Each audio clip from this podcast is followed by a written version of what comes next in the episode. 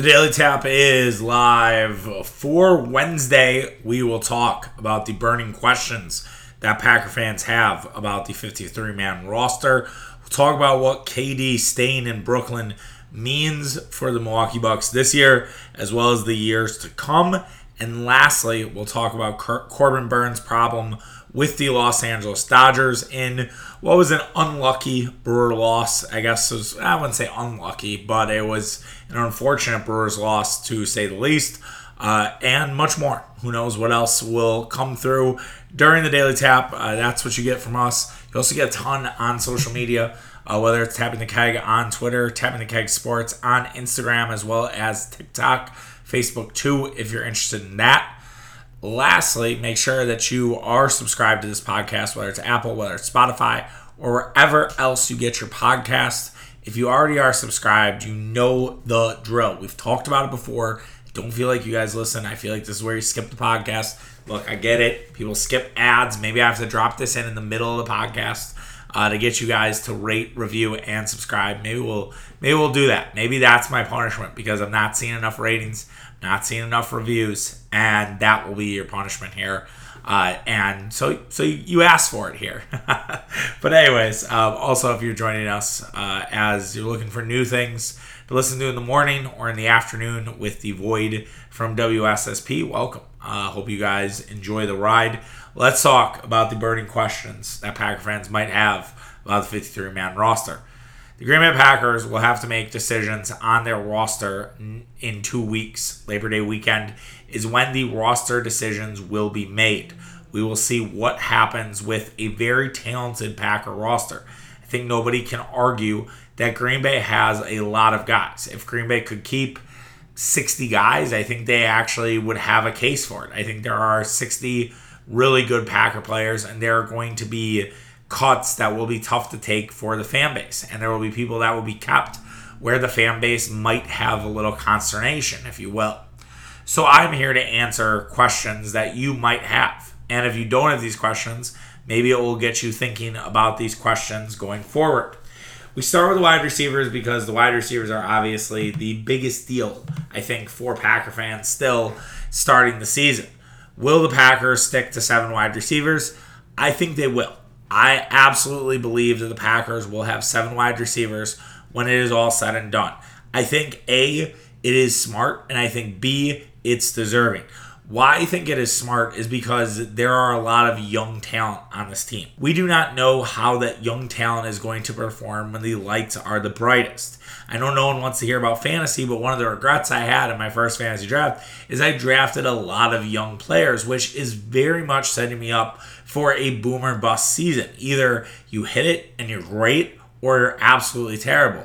And I think having more options, having more things for Aaron Rodgers to play with, for having more things for Matt LaFleur and Adam Stenavich to scheme up is a good thing. So I am all for the idea of keeping seven wide receivers. I think Juwann Winfree, if he was cut, would, would be on a team instantly. I don't think Juwann Winfree would be on a practice squad. I don't think you can stash him away any longer. Juwann Winfree deserves to be here, but they have seven guys that legitimately belong on this roster. And you might see a guy who's awesome in training camp and in preseason games and say, okay, yeah, that guy belongs on the roster. They can make seven guys work. But then there were also the years where the time, the playing time wasn't there because you had Davante Adams, you had Jordy Nelson, you had Randall Cobb, and then you had Allen Lazard, and then you had the rookies, whether it was Valdes-Scantling, Jamal, J'Mon Moore at the time. Remember, J'Mon Moore was a fourth round pick, and he didn't pan out. He did not pan out, to say the least. But still, there were obviously different things that were on the table in years past. So I do think that the Green Bay Packers are going to keep seven wide receivers. I actually do not think there is a shot of the doubt that Green Bay Pack, the Green Bay Packers are going to keep seven wide receivers. I'm not going to go as far to say I guarantee that, but I, I feel pretty good about it. I, I will I will stake my flag in that. Just like I stuck my flag in Craig Counsell's last year as a Milwaukee Brewer manager, which Mitch thinks I'm crazy about, but that's here nor there. So we'll maybe we'll have to ask Mitch about it on Friday. But yes, seven wide receivers for sure. I think Toure is a guy who can be on the practice squad. I I don't think a team's going to poach him. Um, maybe uh, a team that needs receivers, but I think Toure can definitely be a practice squad guy for the Packers. And really, then you have closer to eight guys than you do seven, just based on one guy hanging with the practice squad. All right, let's get to other questions here. What does Tyler Davis have on Matt LaFleur? Now, Tyler Davis had a good day yesterday, uh, and that was welcoming. But some might wonder does Tyler Davis have some sort of nudes of Matt LaFleur? Does he have like secret text messages? Like, what is it? Because the Packers seem hell bent on keeping Tyler Davis and not getting rid of him. A lot of fans right now want Tyler Davis gone. And I understand that Tyler Davis has looked poor in his first two game actions. But I will offer this Tyler Davis can play on special teams, and that is really important. And after special teams cost us a chance at probably another chance at a Super Bowl, I think Tyler Davis deserves to be there.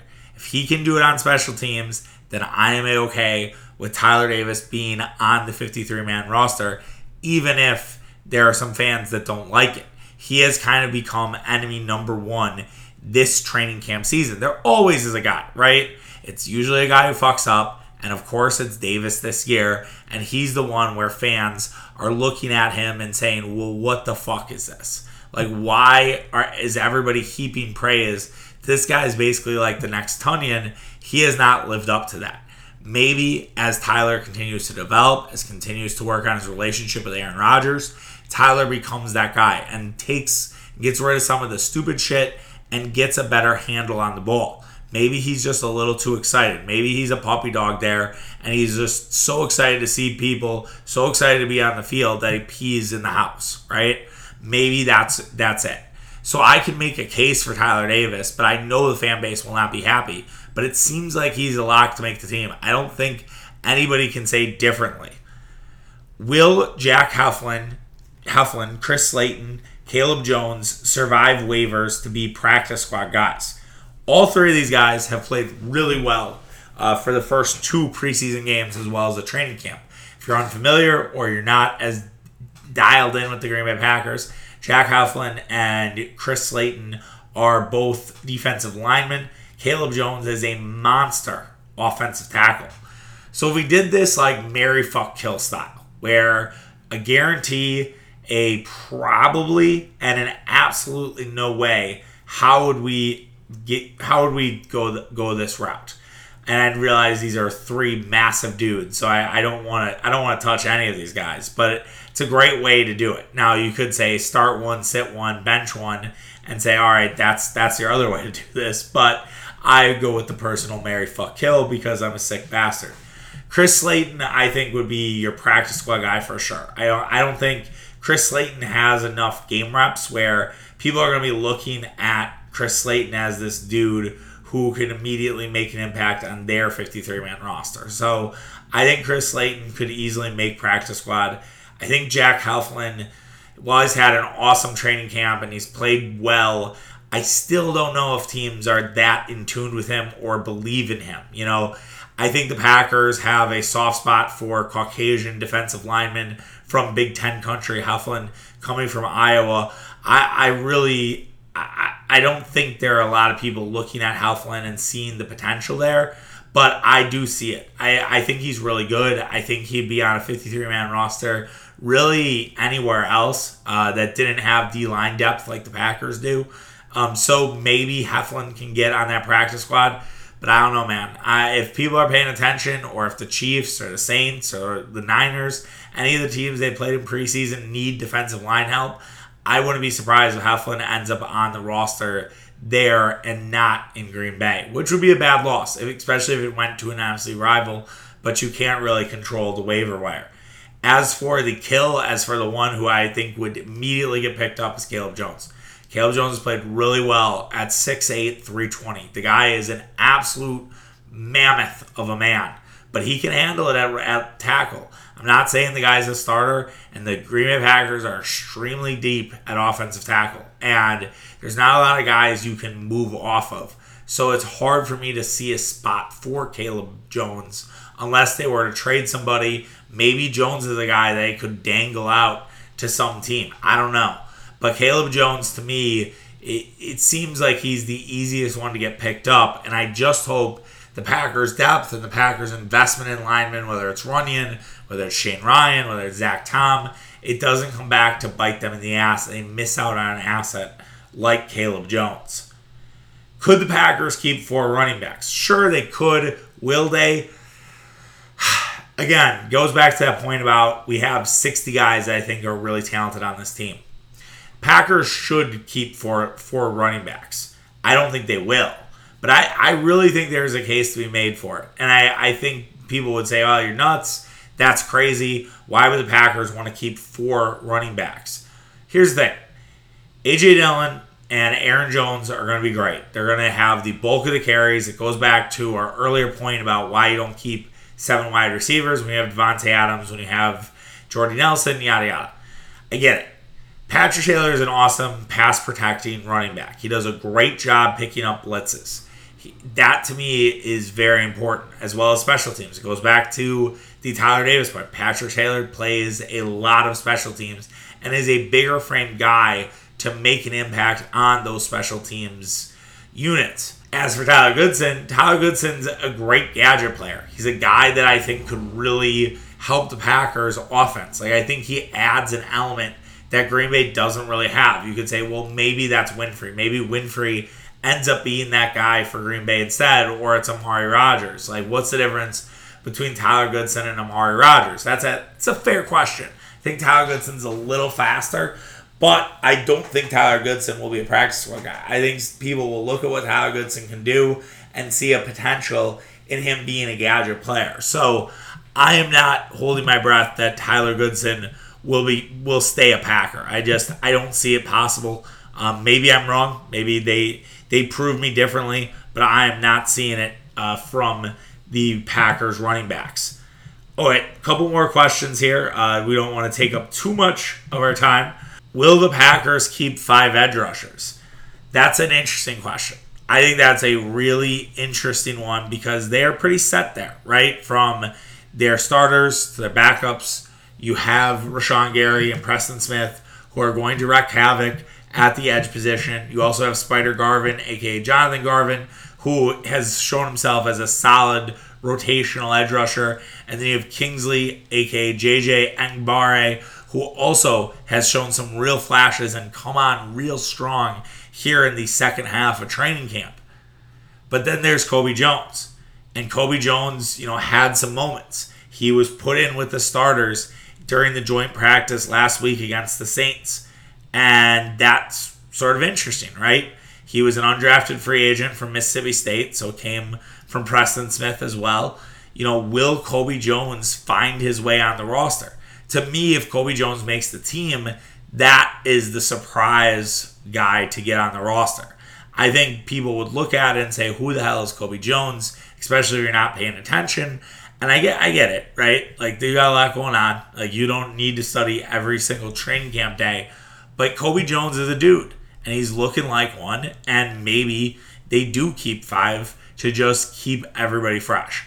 I'm all for the idea of rotating these guys in as much as possible, creating different looks for the offensive tackles, setting up situations where, you know, Enagbare does one thing, but Gary does the other thing, and it's hard to sort of connect it as a left tackle, creating some confusion. I'm all for the idea of five edge rushers. I'm not going to have an issue if there are five edge rushers uh, for the Green Bay Packers. Another, oh, let's before we go offensive line, it was just going to be another offensive line. We're going to do well. Let's just do it right now since I mentioned it. Will Zach Tom start Week One? I don't know, man. It's he's been really good, right? Like he's he's allowed 35 pressure, or he's dealt with 35 pressures. He's not allowed a sack. I said that on a TikTok, uh, Tap the Keg Sports. If you're unfamiliar there, I don't think I said it on the podcast. So that's a great stat right there. And the only other guy that has done that so far is Charles Cross, and he was a top 10 pick in the NFL draft last season. I think Zach Tom is a starter out the box. I think Zach Tom has the potential to be the next David Bakhtiari. I use that lightly. I shouldn't say I shouldn't have said that so boldly because I'm like, oh my god, you really think this guy's gonna be one of the best tackles in football? No, let's slow down. Let's take a step back. I think he could ha- be like Bakhtiari when it comes to a mid-round draft pick that just excels at the offensive line, and that is a routine Pro Bowler for the Green Bay Packers. That's what I mean. I mean it's more about his draft position compared to Bakhtiari than actually the player himself. So I think Zach Tom starts week one. I'm a little worried if it's Royce Newman. I'll just be honest. I'm not not a fan of seeing Royce Newman out there. I'd highly doubt it. Elgton Jenkins. I would expect Elgton Jenkins for either Tampa Bay or New England week three or four. That to me is when I think you see Elgton Jenkins get on the football field. Last question here Should the Packers keep six cornerbacks? So Rico Gafford is one of those guys that's really on the fence. And Rico is a speed demon. He's a converted wide receiver. He's really quick. I think that he could be a guy you use on special teams, and that's sort of it. I mean, I realize you're not expecting your sixth cornerback to play. If he's playing, you have some real fucking problems. I like him a little bit better than Kabion Ento. Kabion Ento has shown some nice things here and there, but I would go with Gafford. Maybe they choose Ento because he's a little more polished. We'll see. Ento also, I believe, is a converted guy, but he's had a little more time with it. Could you sneak Gafford on the practice squad? Probably. I don't think anyone's rushing to claim Rico Gafford, so I, would be okay with that too, and kind of develop as it goes on. Uh, Green Bay loves those converted corners or converted wide receivers to cornerbacks. They've they've done it for a long, long time. I also did note: could will Danny Etling be the next Joe Callahan? Um, yes, that's a just we'll do a quick yes no on that one. That's a absolute yes. If I missed any questions, any other burning questions that you have, hit me up on social media. Tapping the Keg on Twitter, Tapping the Keg Sports on Instagram. I'd be happy to answer more Packer burning questions that I may have missed, or maybe we could do a part two. I'd always be be down for that. All right, let's move to NBA. Uh, it's a dead period for the NBA. We're not talking too much about what's going on in the league. Giannis did have a back injury uh, in Greece. The MRI came back clean. It seemed like nothing was wrong. I realized the worry and the fret from Bucks fans. We talked about this last week. If you missed the podcast about how all of the international guys are playing in this, so I don't know how mad we can get. We have to just take it as it is. Did I think that worry a little bit that it might be a bad sign that Kamaru Usman got knocked the fuck out as a Nigerian guy who Giannis cheers for, and it might be a bad sign for the future. Yeah, I worried about it a little bit. I'm not gonna lie to you, but I'm uh, that's superstitious bullshit talking, not necessarily basketball or what's going on on the court. And speaking of bullshit and different things going on, Kevin Durant. Kevin Durant requests a trade, gets all mad, pouts and stomps his feet, and gets all upset with the Brooklyn Nets once out, demands a trade. A trade doesn't happen, and now Durant has committed to be in, in the long run for the Brooklyn Nets. It's not just going to be this year, it's going to be for the entire time. I do not know if I believe Kevin Durant when he says that, um, even though today it's, hey, we're here for multiple years. Great. I don't know if I, I trust that. This Nets team is about as untrustworthy as it gets.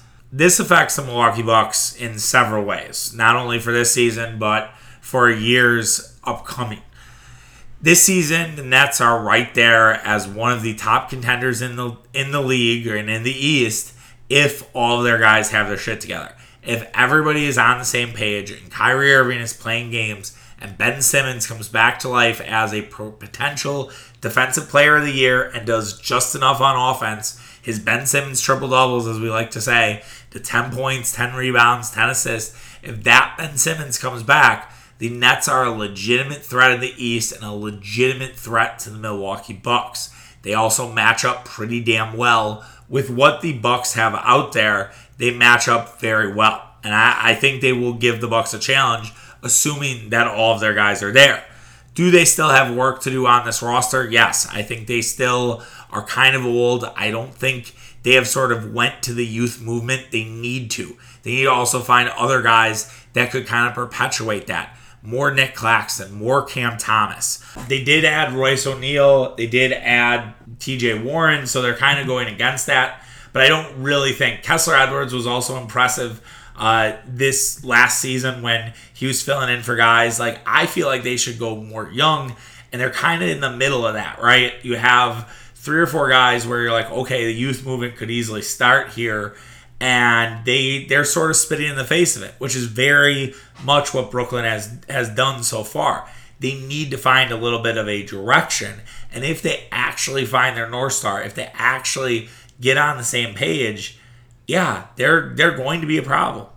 But I can't necessarily buy in. It's sort of I will believe it when I see it.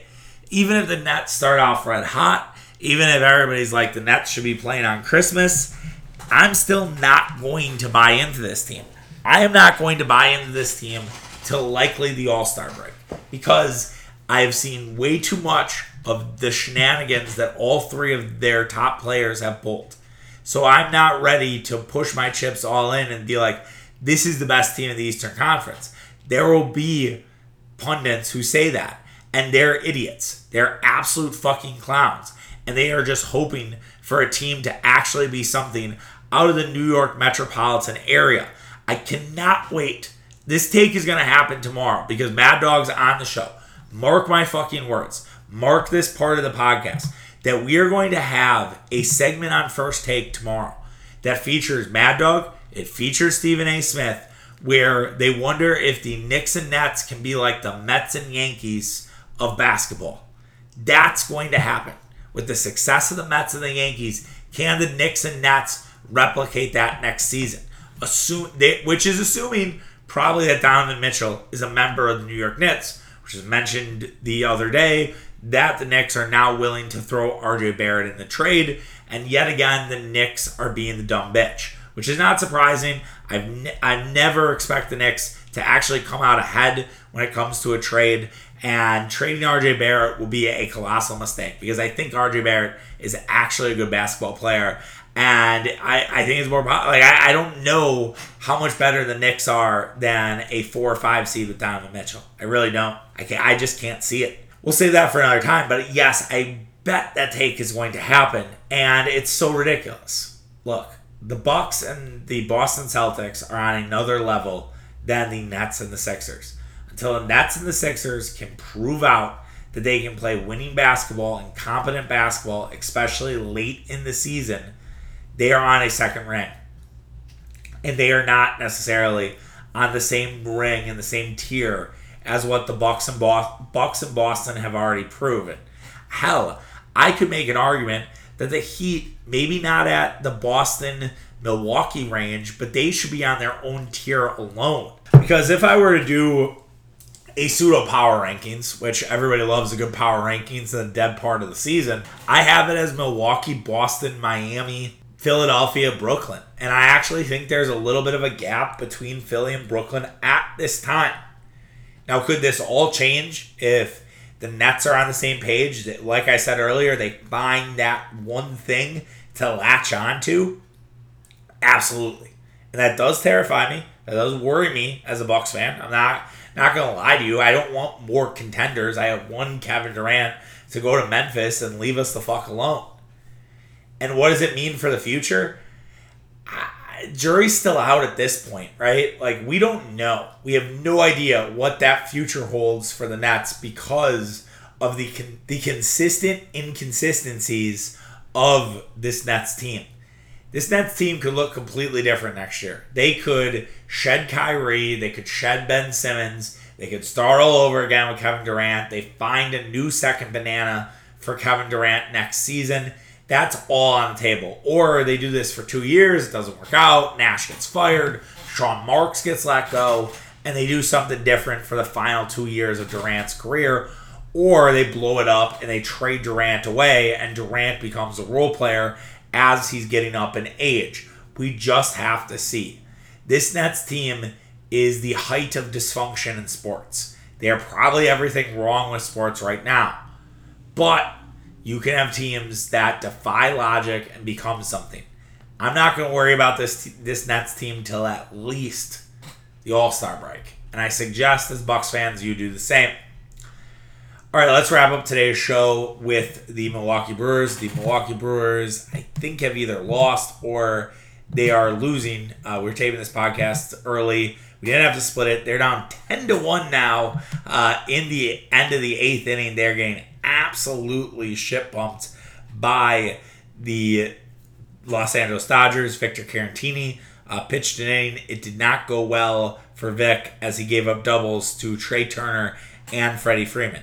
That's what I would assume happened. I don't mind that the Brewers went with the positional player here, uh, but I wanted to, I wanted to talk about Corbin Burnes and his struggles against the Dodgers because they're not pretty. Corbin Burnes continues to struggle against the Dodgers, and I don't I don't know if it is a cause for concern. I think I would be much more worried about it if the Brewers were actually a contender. I don't put the Brewers right now in contender mode. I still believe, I still think the Brewers could potentially make the playoffs. I think that is very possible, but I also don't think they're at contender status. Here's what Burnes has done against the Los Angeles Dodgers. In six games, four starts, regular season against the Dodgers, 18 innings, 26 hits, 20 runs, all earned, nine walks, 19 strikeouts, five home runs, and a 10 ERA that's pretty damn bad for Corbin Burnes. That is not good. Uh, that is really a significant issue against one of the better teams in baseball. And I think for Burnes, he just has to figure out how to pitch differently against this team. What Burnes does against every other team in baseball does not work against the Los Angeles Dodgers. They have their number, they have a good book on what Burnes is doing so Burnes has to shake it up. That's what I've admired about Brandon Woodruff, where it's never the same for Woodruff. Like Woodruff came out against the Dodgers and did something completely different compared to what he's done in the past. And I think that I admire that about Woody, right? Like Woody didn't necessarily say, okay, yeah, I'm going to go back to the same thing I've been doing. And so while I imagine Burnes has mixed some stuff up, it's clear that he relies on the corners, he relies on guys chasing, and the Dodgers just do not chase. They work counts better than any team in baseball. It's why they make they they are so tough. It's why they are so good. They make you throw strikes. And what Burnes is good at is painting the corners, getting on the edges, and the Dodgers are just not having that. And I think that's where the struggles lie. Obviously, it's unlikely that we'll see Corbin Burnes against these Dodgers this season again. Who knows? I mean, I guess you could potentially see it in the playoffs.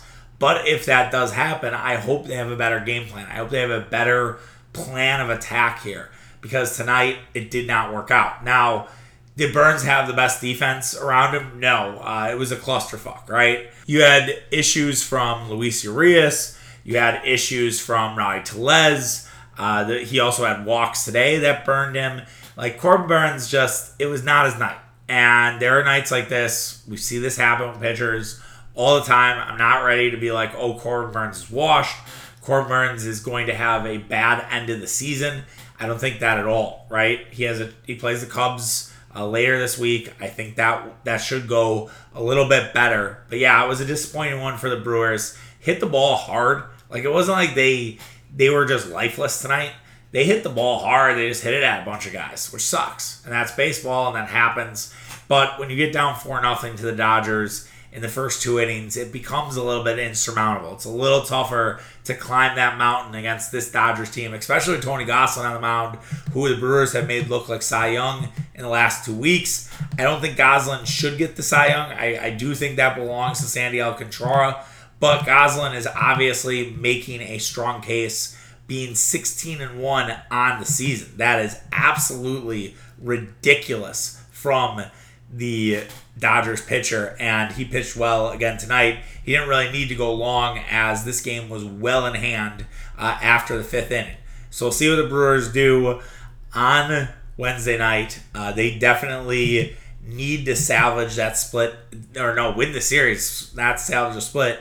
You have Adrian Houser getting the ball, his first start in a long time, and Andrew Heaney, a lefty that they actually hit pretty well. Um, they they don't hit lefties well, but they did hit Andrew Heaney well uh, last week. So hopefully they can replicate that again and come out of LA with two wins. The good news is for Brewer fans that the, the Padres did lose three to one tonight. They were lifeless as well, uh, so that they do have that going for them.